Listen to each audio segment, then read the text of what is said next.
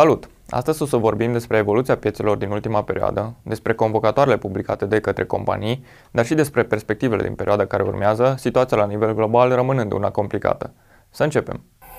Multe dintre companii și-au publicat convocatoarele pentru adunările generale ale acționarilor, propunând, printre altele, distribuirea de dividende. Dacă în cazul unor companii se știa deja despre politica de dividende a acestora, au fost câteva care au surprins cu propunerile de dividende pe care le-au publicat. Pe site-ul nostru, la secțiunea analize, puteți consulta un raport cu propunerile de dividend publicate până acum. Bitnet a anunțat finalizarea negocierilor privind preluarea integrală a TopTech, companie locală specializată în echipamente și soluții IT și cloud. Aceasta a realizat venituri totale de peste 55 de milioane de lei, respectiv un profit net de 1,6 milioane de lei în 2021, conform comunicatului companiei. Prețul tranzacției este de 12 milioane de lei și va fi achitat parțial în numerar, iar restul de contat în acțiuni Bitnet. Consiliul de Administrație al Romgaz a avizat încheierea contractului de vânzare-cumpărare a tuturor acțiunilor emise de ExxonMobil Exploration and Production Romania Limited.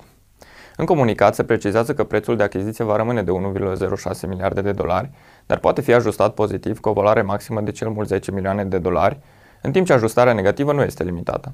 Totodată, suma de 106 milioane de dolari va constitui avansul acordat de către Romgaz către vânzător. Conducerea Romgaz estimează că finalizarea tranzacției va avea loc în trimestrul al doilea al acestui an.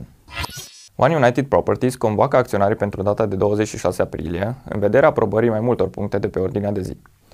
Pe lângă propunerea de dividend, compania mai propune și un program de răscumpărare de acțiuni proprii, la prețul maxim de 1,75 de lei pe acțiune, în valoare totală de 10 milioane de lei. În plus, compania propune și aprobarea unei majorări de capital cu aport numerar, în valoare de maxim 66 de milioane de lei. Data de 13 mai este propusă ca dată pentru identificarea acționarilor cărora li se vor încărca drepturi de preferință, un număr egal cu numărul de acțiuni deținute la data respectivă. Deținătorii de drepturi vor putea subscrie o acțiune nouă emisă la fiecare 7,8 drepturi deținute. Detaliile privind prețul de subscriere și procedura de subscriere vor fi publicate odată cu prospectul, care urmează să fie aprobat de către ASF.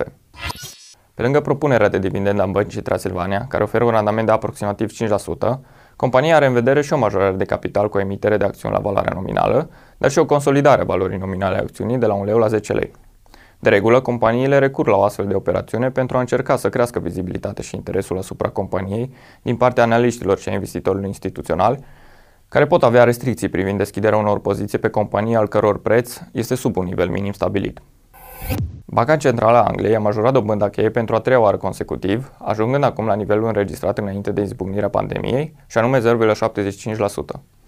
8 din cei 9 membri ai comitetului au votat în favoarea majorării, dar în același timp, la finalul ședinței, tot, toți membrii au lăsat de înțeles că o viitoare majorare a dobânzii ar putea apărea abia peste câteva luni. Banca se așteaptă ca inflația să urce până la 8% în trimestrul 2 al acestui an, pe când ținta, ținta stabilită de aceasta se situează la nivelul de 2%. Saudi Aramco, a treia cea mai mare companie din lume după capitalizarea bursieră, a raportat un profit de 110 miliarde de dolari aferent anului 2021, în creștere cu 124% față de 2020.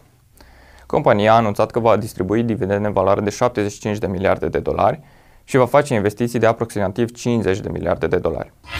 Alibaba își majorează programul de răscumpărare de acțiuni la 25 de miliarde de dolari, fiind cel mai mare astfel de program din istoria companiei. Este a doua oară când Alibaba își extinde programul de răscumpărare mai puțin de un an, ultima dată majorându-l de la 10 miliarde de dolari la 15 miliarde de dolari în luna august a anului trecut. Directorul financiar adjunct al companiei a spus că, citez, prețul acțiunilor Alibaba nu reflectă în mod corect valoarea companiei, având în vedere sănătatea financiară solidă și planurile de extindere. Rusia nu va mai accepta plăți în euro sau dolari decât în ruble pentru gazele vândute unor țări așa zise neprietenoase, a declarat miercuri președintele Vladimir Putin. Iar prețurile europene la gaze au crescut din cauza temerilor că această măsură ar putea alimenta criza energetică din regiune.